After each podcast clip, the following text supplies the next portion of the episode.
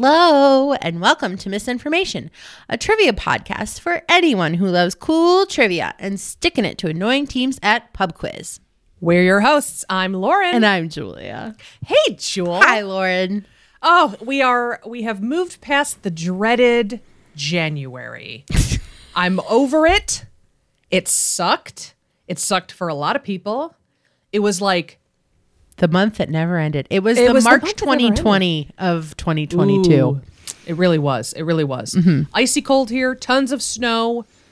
It was We just a haven't seen nightmare. the grass since Christmas. Oh my goodness, it was terrible.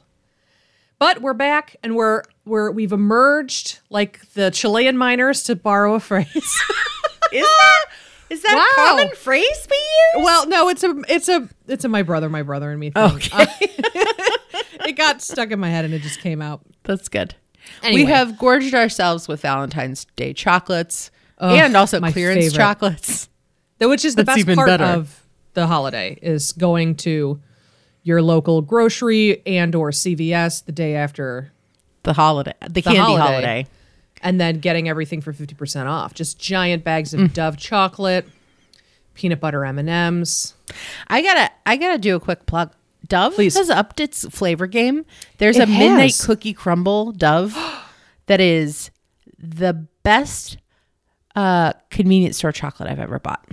Get out. It is you know, dark chocolate it. with dark chocolate cookie crumbles in it, and it's Oh perfect. goodness. And right, pairs I'm- really good with coffee. Oh, I believe it. So if it's like 10 a.m. and you're at your work desk and you have Mm-hmm. your coffee, like it's appropriate to pull Sure. out a handful of these Dove Midnight uh, cookie crumble chocolates because it's yeah. like, it's a mid it's a mid-morning treat. oh yes, it's a little like yeah, it's like, "Ooh, I I finished writing this email I didn't want to write. I deserve a little treat with my coffee." All right, I'll have to check that out. I was actually planning this weekend to like go to Walgreens and or CVS and like scope out cuz I've been so like dying for candy. Like every afternoon I'm like candy today. Candy, I'm going to eat a candy bar. I got to eat some candy. And Valentine's has the best candy, so I'll I'll check out the Dove and, and let you know my sorry, I derailed us, but you know, I thought No, I thought other people fine. should know. Yeah, no, please. You're doing everyone a favor. You're doing the Lord's work, Julia. And I can't imagine anyone's going to be like, ugh, I hate talking about candy. I mean, we're constantly on Flavor Watch in my household, so Yeah, I know. I mean, the you guys are on the cutting edge of flavors. And it sounds We like have- a joke, but it's 100% true. we have approximately four different kinds of limited edition Oreos in our house right now, just because they were limited edition and we needed to try them. it's a snack or whack situation. You got to try it. Yep. I know. It's spilled over to our house. When we see something, we're like, well, should we snack or whack this? You gotta snack or whack it. I know. So, Anyway. um, no, it's fine. My topic has absolutely nothing to do with candy. But it's February. But it is February and it's Black History Month, and I wanted to make a contribution to that. And um, this person, I have not. So I'm doing a biography today, and this person, I mean, I I feel bad because I've I've always heard her name, and I I knew she was important to civil rights and just kind of Black feminism in general, and I knew she was a journalist. But I didn't really know like the details of her life and like what she actually did. Um, and she's amazing. So today, my topic is going to be about Ida B. Wells. She Queen Nzinga, Winnie Mandela, Ida B. Wells. Why can't you tell? Why can't you tell? So before I get into it, just FYI, I got a lot of my research from um, the website blackpast.org. Make sure that you donate. They do a lot of good work, um, a lot of uh, archiving and history and writing on the the history of Black people in the United States and also um, around the world. So definitely check them out. Um, also, uh, the book To Keep the Waters Troubled, The Life of Ida B. Wells by Linda O. McMurry, and Black Leaders of the 20th Century, which is another book by John Hope Franklin and August Meier. So, Ida Bell Wells. Her middle name was Bell. Aw. Bell It's Lake. a nice name. Bell Lake B E L L. Yes, like the like the um, Ring, ring, I almost ring. Said instrument. Is a bell an instrument? Ooh. Oh my god. On its on a single bell Yeah. No, I don't think a single bell is an instrument, but I think if you got three bells, You got you got some You gotta- instruments. you got some music going. Anyway, so she, so I- Ida B. Wells was born in Holly Springs, Mississippi on July 16th, 1862. She was actually born into slavery during the Civil War. Uh, but once the war ended, her parents became politically active in Reconstruction era politics. They were very active in the political environment in Mississippi during this time. And they also um, kind of instilled in her the importance of education. And due to that, she enrolled eventually at Shaw College, which is now known as Rust College. Um, it's a historically black college founded in 1866, and it's actually one of the oldest of the Methodist HBCUs. Um, if you want to know more about historically black colleges and universities, please check out Julia's episode 60 entitled All Caps College. It's, it's, very pretty good. It's pretty good. I enjoyed it. Um, her father was also once a trustee at Shaw, now Rust. So in 1878, she went to visit her grandmother. Uh, but while she was there, she w- was informed that a yellow fever epidemic had hit her hometown, and the disease took both of her parents and her infant brother. Oh. So it was terrible. So, following the funerals of her family, friends and relatives decided that the five remaining Wells children should be separated and sent to various foster homes. And Ida was like, I'm not having this. This is not happening. So, to keep her younger siblings together as a family, she actually found work as a teacher in a black elementary school um, in the county near Holly Springs. And her paternal grandmother, named Peggy Wells, along with other friends and relatives, actually stayed with her siblings and cared for them during the week while Wells was teaching and supporting the family. Oh, good. Um, about two years after um, Wells's grandmother Peggy had a stroke and her sister Eugenia died, Wells and her two youngest sisters moved to Memphis to live with an aunt who was known as Fanny Butler, uh, and this was in 1883. So she's in Memphis now. She was hired in Woodstock by the Shelby County school system, and during her summer vacations, she attended summer session at Fisk University, which is al- also another HBCU in Nashville. And she also attended Lemoyne Owen College, which is another HBCU in Memphis. Um, she was uh, she held really strong political opinions. She provoked many people with her views on women's rights. She was a strong personality. She knew exactly what her mind was. Um, at the age of 24, she wrote, I love this so much. Quote, I will not begin at this late day by doing what my soul abhors, sugaring men, weak, deceitful creatures with flattery to retain them as escorts or to gratify a revenge. I was like, yes.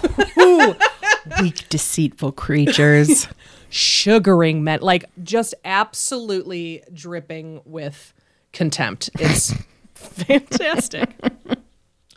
So in 1884, a train conductor with the Chesapeake and Ohio Railroad ordered Wells to give up her seat in the first class ladies' car and moving to the smoking car, which was already like super crowded with a bunch of other passengers. And the previous year, so in 1883, the United States Supreme Court had ruled against the Federal Civil Rights Act of 1875, which had banned racial discrimination in public accommodations. So the verdict supported railroad companies that chose to racially segregate their passengers. So when Ida Bell refused to give up her seat, the conductor and two men dragged her out of the car and out of the train. Like she was kicked off the train. So she was not having this. Uh huh? Uh, and she gained pu- publicity in Memphis when she wrote a newspaper article for the Living Way, which was a black church weekly, about her treatment on the train. So in Memphis, she hired um, an African American attorney to sue the railroad. Um, but her lawyer was actually paid off by the railroad, so she hired a white attorney. Okay. Um, and she eventually won the case, but then the railroad appealed to the Tennessee Supreme Court, and then it was overturned. And then to add insult to injury, she was ordered to pay court costs. So she was super disappointed, as you might imagine. But she was undaunted. She continued to teach elementary school. She became increasingly active as a journalist and a writer. Um, she was offered an editorial position for the Evening Star in Washington, D.C., and she began writing weekly articles for the Living Way newspaper under the pen name Iola. So that's something, it's a good trivia thing. You should know, you know, the writer whose pen name was Iola is Ida B. Wells. How's that spelled? I O L A. Okay. Iola. Um, Articles she wrote under her pen name, Iola, attacked racist Jim Crow policies. And in 1889, she became editor and co owner with J.L. Fleming of the Free Speech and Headlight. So that's the whole title of the newspaper, the Free Speech and Headlight.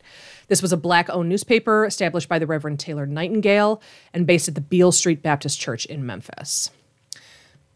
So in 1891, she was dismissed from her teaching post by the Memphis Board of Education due to her articles criticizing conditions in the black schools of the region. They were like, You're causing too much issue. Please leave. And she was obviously devastated because this was her regular way of like getting money and supporting her, herself and her family. Um, but she was obviously undaunted and she concentrated her energy on writing articles for The Living Way and the Free Speech and Headlight. It's kind of like So- the the modern day equivalent would be a teacher tweeting that her school district is awful, and then the school district being like, "Well, you don't work here anymore, so that's fine." Exactly. Yes, exactly. That's that's definitely like the co- the contemporary equivalent. So, after the lynching of three of her friends in 1892, she became one of the nation's most vocal anti-lynching activists. So, the story of this is Calvin McDowell, Thomas Moss, and Henry Stewart. They owned the People's Grocery in Memphis. Um, and they were very successful at this grocery store. Like people really enjoyed it. They made a lot of money. But unfortunately, their economic success angered the white owners of a store across the street. Um, so on March 9th, a group of white men gathered to confront McDowell, Moss, and Stewart. And during the ensuing scuffle, several of the white men received injuries, and authorities arrested the three black business owners because they were trying to defend themselves. And because some white guys got a couple of bloody noses, they get arrested. Um, so they're in jail, these three men. Uh, and then subsequently, a white mob of 75 men subsequently broke into the jail, captured McDowell, Moss, and Stewart, and lynched them, specifically shot them dead. Oh my god. So, as an FYI, a quick definition of lynching, because I feel like people, when they hear lynching, they think automatically of someone being hanged, right? Um, but lynching is basically extrajudicial killing by a mob. Um, it often involves hanging, but all not always. And in this particular U.S. context, most often historically refers to the murder of black people Right. for anything that anyone might come up with without having to go through the courts, kind of mm-hmm. thing. Um, apparently, just before he was killed, Moss said to the mob, "quote Tell my people to go west. There is no justice here." Mm. So after the lynching of her friends, because Ida Wells knew these people mm-hmm. and and you know went, to their, their store, store, and mm-hmm. was friends with them, she wrote in Free Speech and Headlight urging black people to leave Memphis altogether. She wrote. There is, therefore, only one thing left to do save our money and leave a town which will neither protect our lives and property nor give us a fair trial in the courts, but take us out and murder us in cold blood when accused by white persons. So she was not afraid to use very strong language when she's writing about this. She felt like the the like the cruel injustices of this did not, you know, deserve, you know, soft language Right. or or any of this. Um, which I give her a lot of credit for because she was one a woman who was already someone who was, you know, less than in society during this time and also a black woman who was, you know, even more less than. So the event actually was a turning point in her life and career because she began to investigate lynchings using investigative journalist techniques. So she began to interview people associated with lynchings, including uh, a lynching in Tunica, Mississippi in 1892, where she concluded that the father of a young white woman had implored a lynch mob to kill a black man with whom his daughter was having a sexual relationship under a pretense to, quote, save the reputation of his daughter. Oh my god. I know it's like it's disgusting. So she was incensed by this and she launched an extensive investigation of of these things. And in 1892 she published a pamphlet called Southern Horrors which detailed her findings. Um, through her lectures and books, she wrote a book called A Red Record in 1895. And in these these writings, she countered the quote rape myth used by lynch Moss to justify the murder of black men. Uh, and on May 21st, 1892, she published an editorial in the Free Speech refuting what she called, quote, that old threadbare lie that Negro men rape white women. If Southern men are not careful, a conclusion might be reached which will be very damaging to the moral reputation of their women. I, yeah. So I was like, all right, yeah. So, through her research, she found that lynch victims had challenged white authority or had successfully competed with whites in business or politics. And so, as a result of her outspokenness, a mob destroyed the building and the contents of the free speech and threatened to kill her. Oh my God. They like destroyed not just the offices, like destroyed the building and like the printing press and the everything that was in that building. Um, she thankfully was out of town at the time. She was vacationing in Manhattan, uh, but she never returned to Memphis. Uh, she subsequently accepted a job with the New York Age and continued her anti lynching campaign from New York City. And for the next three years, she resided in Harlem, initially as a guest at the home of civil rights leader and writer Timothy Thomas Fortune and his wife, Carrie. Um, also, according to historians, no copy of the Memphis Free Speech survives. Our only Wow. knowledge, yeah, it's wild. So our only knowledge of it comes from reprinted articles and other archived newspapers. Wow. So um, she eventually took her movement to England and she established uh, the British Anti Lynching Society in 1894. Um, she traveled twice to Britain in her. Yeah, right? She traveled twice to Britain in her campaign against lynching. Uh, the first time in 1893 and her second in 1894. And she and her supporters in America saw these tours as an opportunity for her to reach larger white audiences with her anti lynching campaign, something she had been unable to accomplish in America. So in 1894, before leaving the US for a second visit to Great Britain, Wells called on William Penn Nixon, who was the editor of the Daily Inter-Ocean, which was a newspaper in Chicago. Um, and it was the only major white paper that persistently denounced lynching. Wow. So after she told Nixon about her planned tour, he asked her to write for the newspaper while in England, kind of give dispatches of her Okay. time there. So that means that she was the first African American woman to be a paid correspondent for a mainstream white newspaper. That's awesome. Yeah, it's really cool. So she toured England, Scotland, and Wales for two months. She addressed audiences of thousands, and she rallied this moral crusade amongst the British.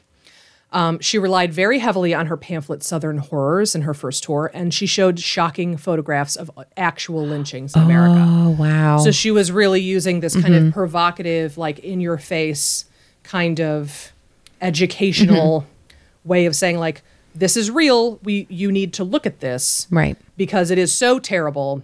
It's real and it's happening, and you need to do something about this. So, as a result of her two lecture tours in Britain, she received uh, a lot of coverage in the British and the American press. But many of the articles published by the American press at the time of her return to the U.S. was uh, they were pretty hostile personal t- critiques rather than actual reports of her anti-lynching positions and beliefs. Uh, the New York Times, the Gray Lady, for example, called her quote a slanderous and nasty, nasty-minded mulatress. Ooh. Yeah, it's very.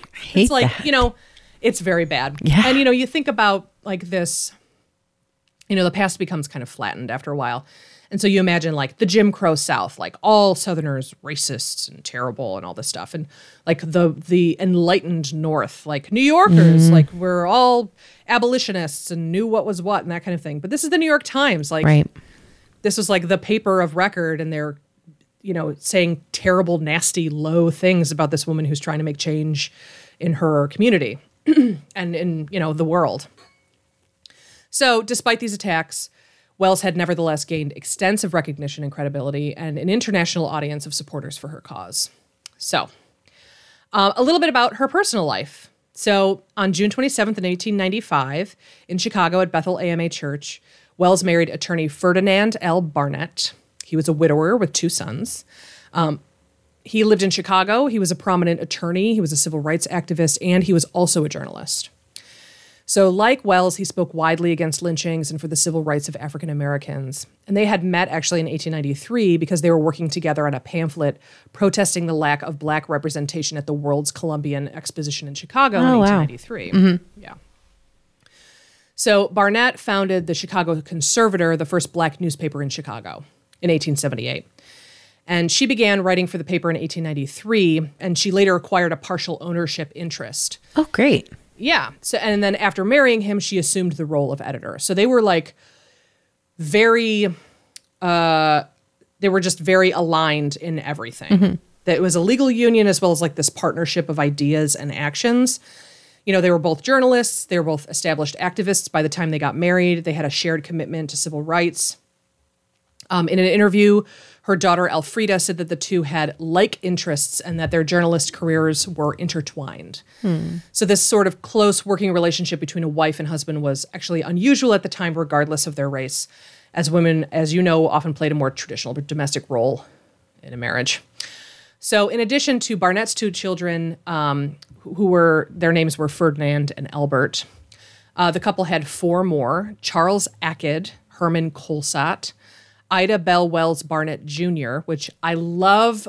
I love it when a woman names her girl after herself. Junior. Like there should be more Lady Juniors. um, I just I think that's important. And then the youngest was Alfreda Margarita Barnett. Alfreda Margarita. Yeah, Two of my Margarita favorite Barnett. foods. right? Um, her married name was uh, Duster, and she was a civil rights activist in her own right. Her name is Alfreda Duster. Um, and she died in 1983, but she was a prominent Chicago civil rights activist. Um, so, in a chapter of Wells's posthumous autobiography, which was entitled Crusade for Justice, um, she describes the difficult challenge of splitting her time between family and work. And she continued to work after the birth of her first child. She traveled and brought the infant Charles with her. And although she tried to kind of balance her roles as mother and as a national activist, Oh my gosh, it was yeah. alleged that she was not always successful. As you might imagine, apparently Susan B. Anthony said that she seemed distracted, which is like, uh, yeah, Sue, she was distracted By her baby. by her babies, uh, plural. Like she's literally a woman doing it all. Just because you decided to be, you know, by yourself, no kids, no husband, doesn't mean that you could be nasty about a woman who's got a kid. God. Whatever. Susan B. Anthony, hero of Rochester. She has a bridge named after her here. Actually, sorry guys, it's co-named. She Yes. shares the name of a bridge. She does. They couldn't decide, so it is the Frederick Douglass Susan B. Anthony Bridge. yeah, they call it. Some people call it like the, The Freddie Sue. Yeah, which I I think that's dumb. that's dumb. Um, okay, so Ida B also established Chicago's first kindergarten prioritizing black children. Oh, Um, it was located in Bethel AMA AMA Church, which was actually in the, the lecture room. And this kind of demonstrated how her public activism and her personal life were connecting. Um, her great granddaughter, Michelle Duster, noted when her older children started getting of school age, then she recognized that black children did not have the same kind of educational opportunities as some other students. And so her attitude was, well, since it doesn't exist, we'll create it ourselves. So she really had this ability to kind of like uh, adapt and overcome kind of thing. So, uh, none other than Frederick Douglass, who was, as you know, the 19th century's acknowledged leader for African American civil rights. Um, he praised her work. He was a big fan of hers. He would give her introductions and sometimes financial support for her investigations. Um, he- when he died in 1895, she was perhaps at like the the height of her notoriety. But many men and women were ambivalent or against a woman taking the lead in black civil rights at a time where women were not seen as and often not allowed to be leaders by the wider society. So there was this assumption, I think, maybe maybe not by her herself because there isn't anything written about this, but that, you know, because he was such a huge supporter of her and because she was similar to him in her like um in her powerful and very intense defense of civil rights um, and like unapologetic kind of positioning that she would be his successor. Uh, but obviously, for the, the, reasons the world wasn't this- ready yet. the world was not ready yet. So for the new leading voices, which of course were men, it was Booker T. Washington and his rival W.E.B. Du Bois, and um, more traditionally minded women activists. Wells often came to be seen as too radical. Um, she encountered and sometimes collaborated with the others, but they also had many disagreements while also competing for attention for their ideas and programs.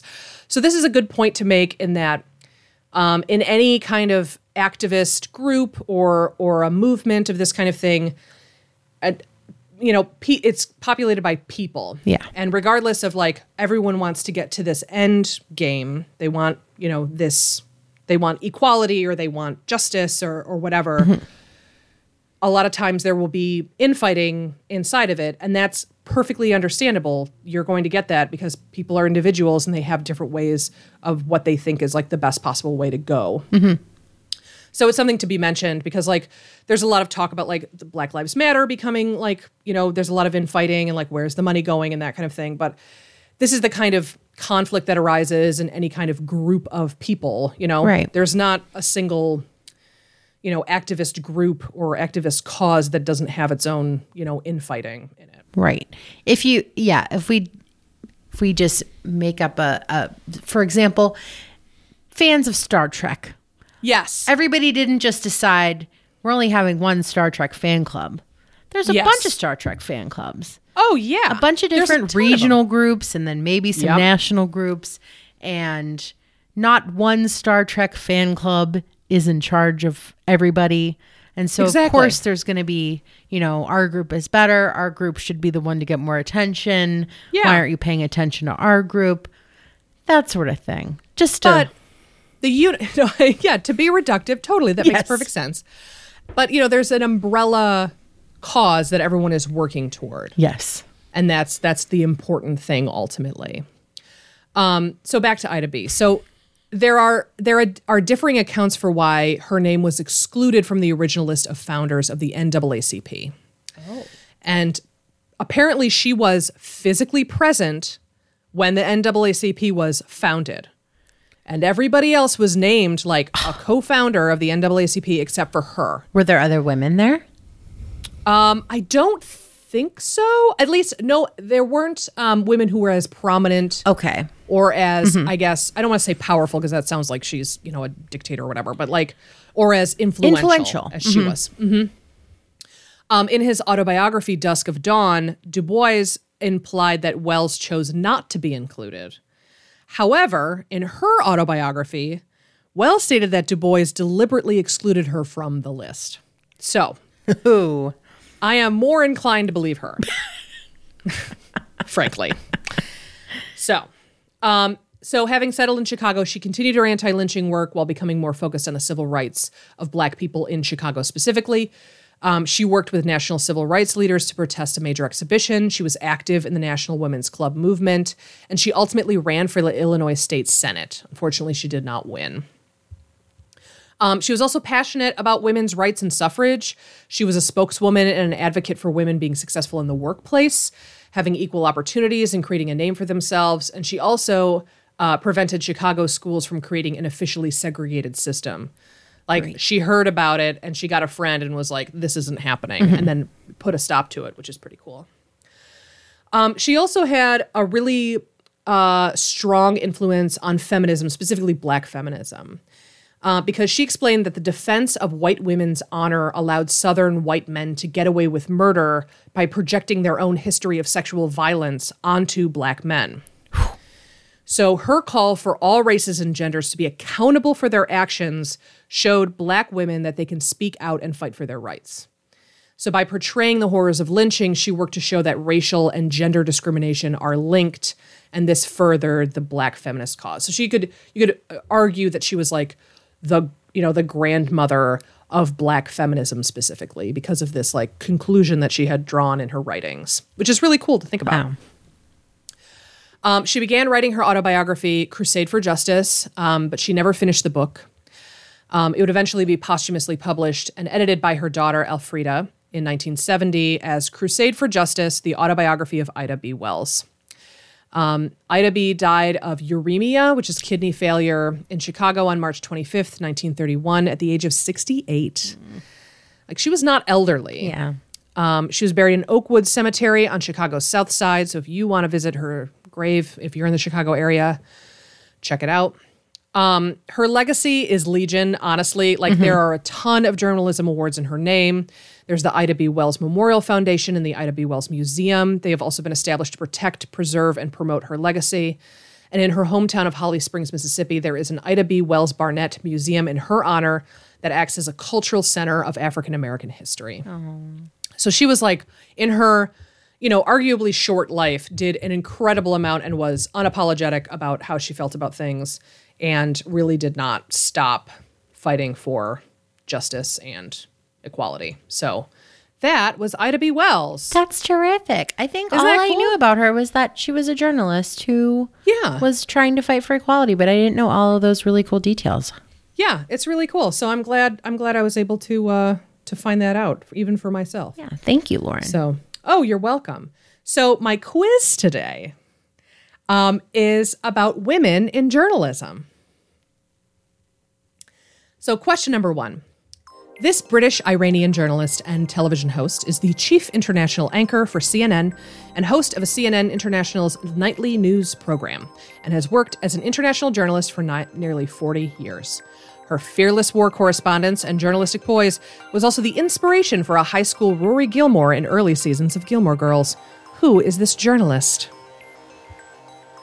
Question number two. Margaret Bourke White was a documentary photographer who became arguably best known as the first foreign photographer permitted to take pictures of Soviet industry under the Soviets' five year plan, as the first American female war photojournalist, and for having one of her photographs on the construction of Fort Peck Dam on the cover of the first issue of this classic American weekly magazine, which ran in various iterations from 1883 to 2000, and whose back issues you can definitely see in antique shops and in your grandmother's attic. What is this magazine? Question number three.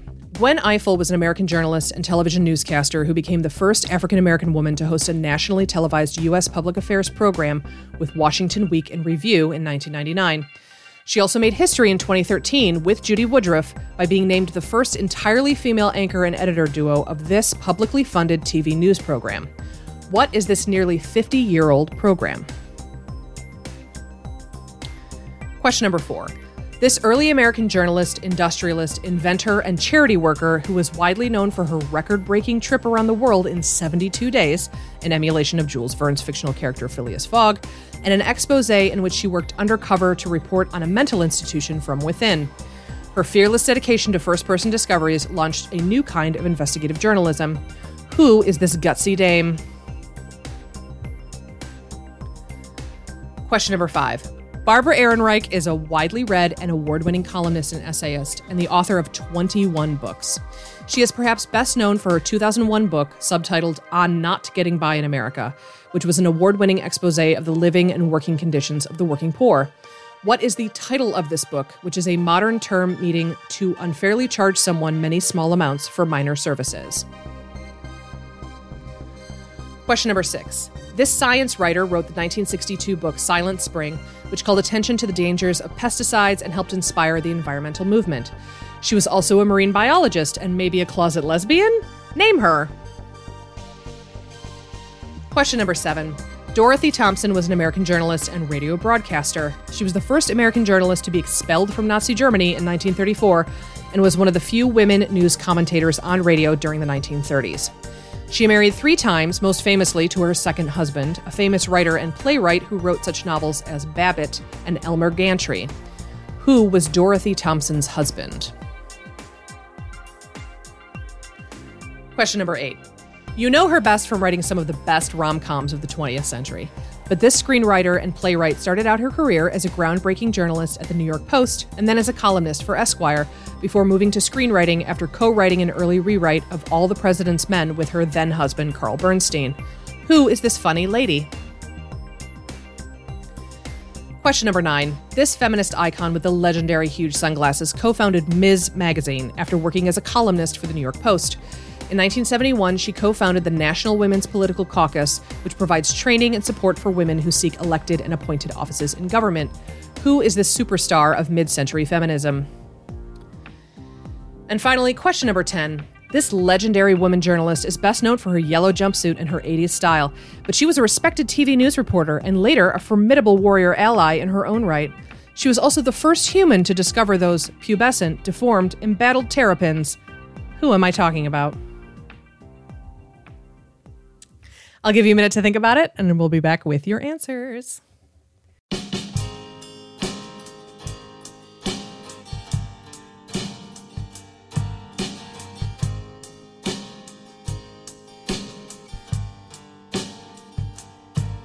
Where is everybody?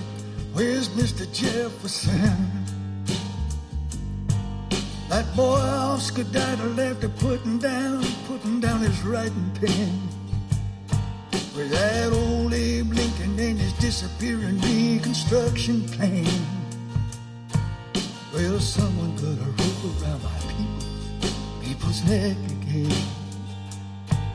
My name is Ida B. Wells, just a plain American. Proud to be a woman and proud of the color, color of my skin.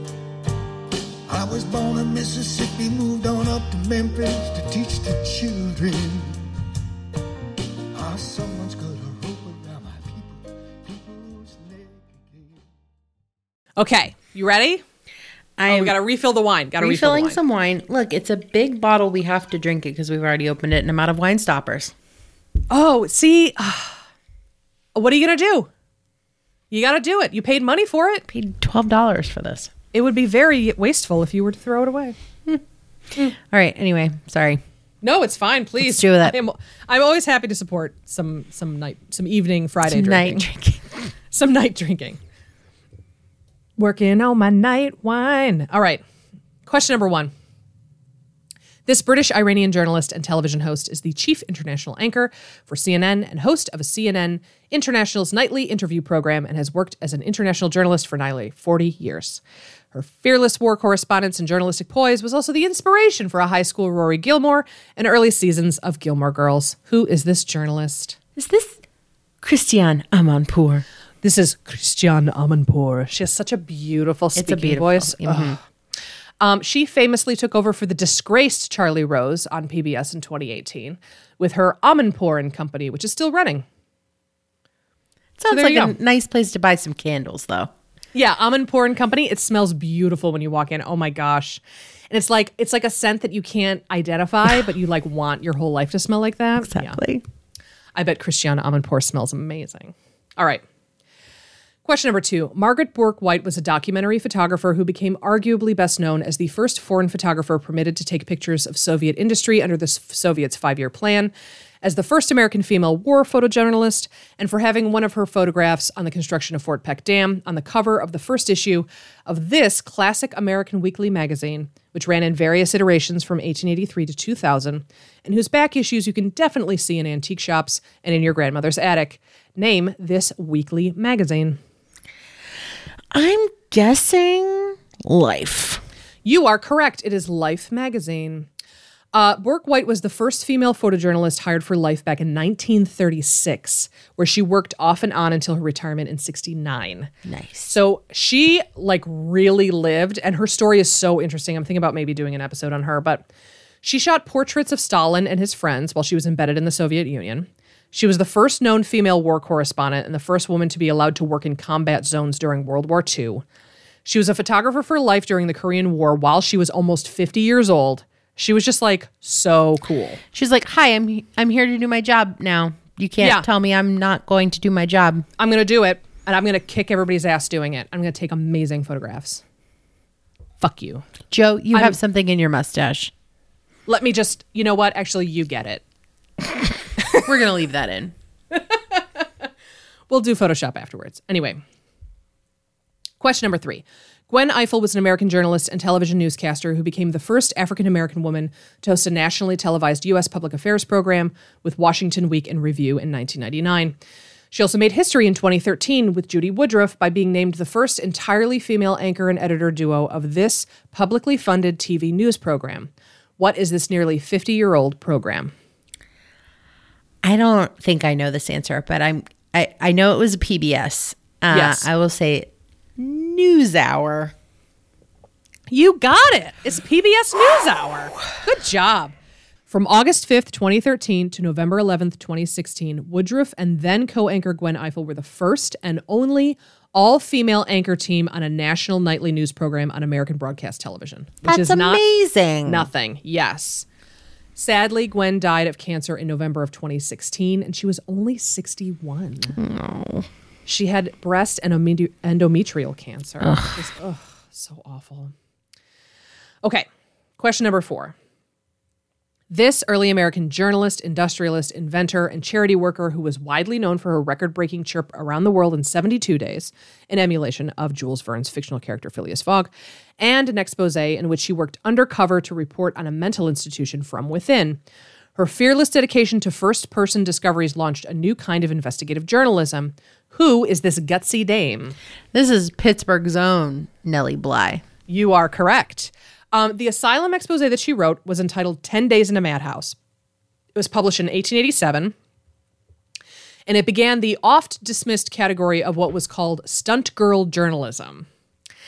Um, however, her biographer, Brooke Kroeger, she argued her two part series in October 1887 was a sensation, effectively launching the decade of stunt or detective reporting, a clear precursor to investigative journalism and one of Joseph Pulitzer's innovations that helped give new journalism of the 1880s and 1890s its moniker. The employment of stunt girls has often been dismissed as a circulation boosting gimmick of the sensationalist press. However, the genre also provided women with their first collective opportunity to demonstrate that, as a class, they had the skills necessary for the highest level of general reporting. The stunt girls, with Bly as their prototype, were the first women to enter the journalistic mainstream in the 20th century. First of all, I love that as a genre Right? of writing.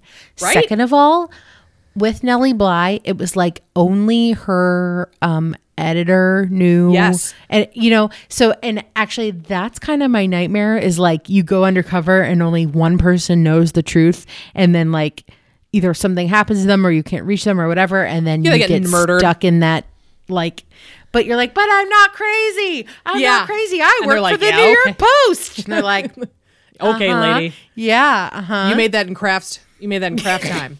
Yeah, like I'm pretty sure that's like an entire genre of horror movie where it's like I'm not crazy and I'm stuck in a mental institution, but are they actually crazy? Like that whole thing. Yeah, that's a nightmare. No, thank you. I will stay outside of the mental institution unless I absolutely need to be in there. Thank you very much. until Thank otherwise much. committed on yes, purpose. until otherwise proven insane. All right. Question number five. Barbara Ehrenreich is a widely read and award winning columnist and essayist, and the author of 21 books. She is perhaps best known for her 2001 book, subtitled On Not Getting By in America, which was an award winning expose of the living and working conditions of the poor. What is the title of this book, which is a modern term meaning to unfairly charge someone many small amounts for minor services? I'm pretty sure this is nickel and dimed. It is nickel, and dimed? dimed. Nickel it's nickel and and, dimed. dimed. Okay. Yep. Mhm. So the book detailed Ehrenreich's account of being an undercover journalist attempting to live off of minimum wage jobs and the difficulties of doing so. Um, she later wrote a companion book called Bait and Switch uh, in 2005, which discussed her attempt to find a white collar job and not doing that great of doing of a job. Um, I remember when Nickel and Dimed came out because I was working at a little bookstore called Schmarns and Boble. It was very popular even amongst just like casual readers who weren't really like normally reading nonfiction. So it was very interesting. Okay, question number six. This science writer wrote the 1962 book Silent Spring, which called attention to the dangers of pesticides and helped inspire the environmental movement. She was also a marine biologist and maybe a closet lesbian. Name her. This is Pittsburgh's own Rachel Carson. You know, I didn't realize that I had so many, so many Pittsburgh gals on this uh, list. I, I like, I'll say that I did that on purpose just for you. Um, so Rachel Carson lovingly corresponded with her neighbor and friend Dorothy Freeman for 12 years when they weren't spending summers together on coastal Maine. They exchanged nearly 900 letters. And shortly before Carson's death, she and Freeman destroyed hundreds of their cor- letters of her, their correspondence. Um, the surviving correspondence was published in 1995 as Always Rachel, the letters of Rachel Carson and Dorothy Freeman, 1952 to 1964, an intimate portrait of a remarkable friendship, edited by Dorothy's Wink. granddaughter. Yeah. I was like, hmm. Although I, I should say, Dorothy's granddaughter did say, you know, like, the tone of their letters were very romantic. It's definitely possible that they did have a romantic relationship, even though, you know, my grandmother was married and had children. Um, but I just think the the use Yeah. of remarkable friendship is just such a funny thing. so so dated. Anyway. Okay. Question number seven. Dorothy Thompson was an American journalist and radio broadcaster. She was the first American journalist to be expelled from Nazi Germany in 1934 and was one of the few women nor- news commentators on radio during the 1930s. She married three times, most famously to her second husband, a famous writer and playwright who wrote such novels as Babbitt and Elmer Gantry, who was Dorothy Thompson's husband. This is gonna kill me because I. Once upon a time, I knew this. Uh, I mean, you can't keep everything in your yeah, head. You know, know. what I mean? There's so It's many okay. new things I have to put. In. There are, right? Like who these new Muppets are on Sesame Street, Lauren. There Do you are know new there are many new Muppets that have joined Sesame Street since our our heyday? Okay, I mean, I knew about the I don't know the the one that's like a fairy or thinks she's a fairy. fairy. That's Abby Cadabby. And then That's there's one, one, of Ellie's who's got a favorites. rock is like a best friend. That's that's Zoe. Yeah, and, you And know, she's been friends with that rock since at least 2006. So I Oh. don't know why Elmo's rant about it just came up on Twitter recently. well, I think what Elmo was doing was tapping into a rich vein of you know people just being sick of Zoe shit. you know what I mean? You know what I'm saying? is Babbitt written by a guy named Charles or a guy named John? Neither. Neither. Neither. Well, fuck, I don't know. okay. Do you want me to tell you? yeah. It's Sinclair Lewis. Shit. See, that's the thing. Ah, Sinclair Lewis and Lewis Sinclair. I Yeah. because they're so confusing. I have know. just they have canceled each other out in my brain, and I don't think about either of them at all. Even though I talked about them in a whole episode about like people I get confused. I know. It's all right. It's okay. The, you know what? Babbitt was very boring. anyway, back to Dorothy. So while she was working in Munich, she met and interviewed Adolf Hitler for the first time in 1931. So this would be the basis for a subsequent book My, entitled my lunch with Hitler. No, it's even better. It's I Saw Hitler. the name of her book The name of her book is just I Saw Hitler. but in in I Saw Hitler, she wrote about the dangers of him winning power in Germany. Like it was, was extremely anti-Hitler.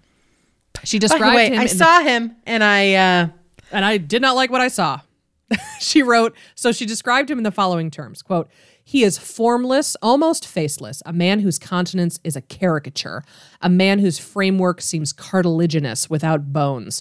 He is inconsequent and voluble, ill poised and insecure. He was he is the very prototype of a little man.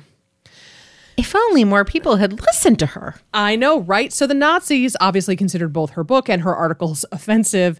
And so in August of 34, she was expelled from Germany. And so she has the title of being the first American journalist to be kicked out of Germany. You know what? Of Good Nazi for her. Germany. Yeah, good for her. It's a she should wear it proud like a badge.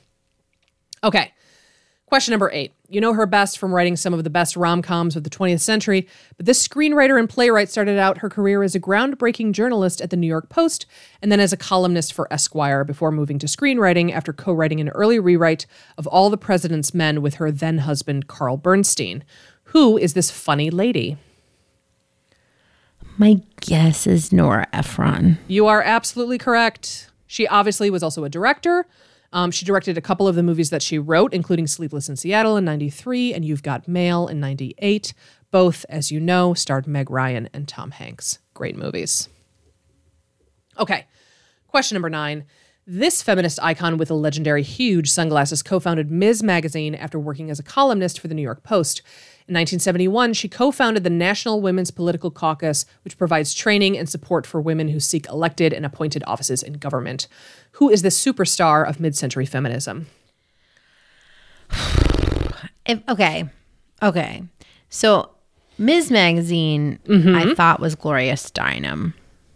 I don't know the answer. Should I just stay with Yeah, that you should answer? just stop- you Okay. should just stop I didn't know Yes. she wore big sunglasses. So then I Oh, yeah. started thinking about Iris Apfel. And then I was like, I don't know what Iris Apfel did other than wear big sunglasses. So I didn't know. I mean, Iris Apfel, who is still kicking, by the way. Oh, wait, no. Let me double check and make sure Iris Apfel is still alive. She may have died recent, like very recently. Nope, she's 100 years old. Iris Apfel is 100 years old. As of this recording. Uh, yeah, as of this recording, yes, yes. Um, she was a businesswoman and a fashion icon. That was basically Iris's whole deal. Um, Gloria Steinem, a lot of her early like interviews and, and press conferences and things, she's wearing like these giant 1970s tinted. It's very like glam. Um, so Gloria, this glorious bitch is 87 years old and she's still doing the Lord's work. God bless her. Um, also, for uh, those of you who are interested, historians and archivists, the Gloria Steinem papers are held in the Sophia Smith collection at, as you can imagine, Smith College. Terrific. So if you are interested, they are all there. And finally, question number 10. This legendary woman journalist is best known for her yellow jumpsuit and her 80s style, but she was a respected TV news reporter and later a formidable warrior ally in her own right. She was also the first human to discover these pubescent, deformed, embattled terrapins. Who am I talking about? This is April from the Teenage Mutant Ninja Turtles. yes, this is April O'Neil. so I the reason why I literally wrote this five minutes before we started Yeah, like that recording. happens. Well, I mean, just this question because originally I had like a Barbara Walters question at the end, but I told Steve I was like, "Oh, I was having such a hard time with this quiz," and he was like, "Oh, what's it, what was it about?" And I said, "Women journalists," and he goes, "Oh, like April O'Neil," and I was like, "Uh." I mean, I guess he was like, "You should do a question on April O'Neil." so, That's terrific. so I that's. Steve's Steve's inspiration was that. That's funny. So that was my quiz. You did great. I loved it. Thank you. I Good. I'm so glad. I glad. love that last question. Yeah, yeah. I thought it was pretty good. Crack up. Yeah, it was a lot of like you know important journalist Yes. ladies who did like important things, and I was like, you know, I should add some levity. So What a that- terrific episode, Lauren. thank you, Julia. That's very kind of you to say. I hope everybody, I hope all you out there listen, listened and enjoyed as well. Uh, uh, last week our bugs episode was so good. I loved it. Oh my gosh, it was so great. You know what's really funny is, you know, peek behind the curtain a little bit. Sometimes Lauren and I record these things and then we have no idea what we said. And so Oh, it's really funny when we listen to a guest episode and like you know, I hear I hear the guest like saying something and I think to myself like, "Oh, here's a funny thing I that, that I would how I would react to this." And then I hear myself on the podcast like say the very thing that my brain like, was like "Good was one, like, Julia." Oh, I already did say that. That's great, past Julia. I'm hilarious. I'm so funny. But yeah, I Nina, definitely thank you again for coming on. Yeah. That was a lot of fun, and thank you for putting up with our stupid questions. yeah, yeah. Thank you so much for putting up with us like shrieking into the microphones about bugs. Um, but yeah, that was great. We do have some um some more guest Mm. spots coming up, some fun topics that we are very we are so excited about these.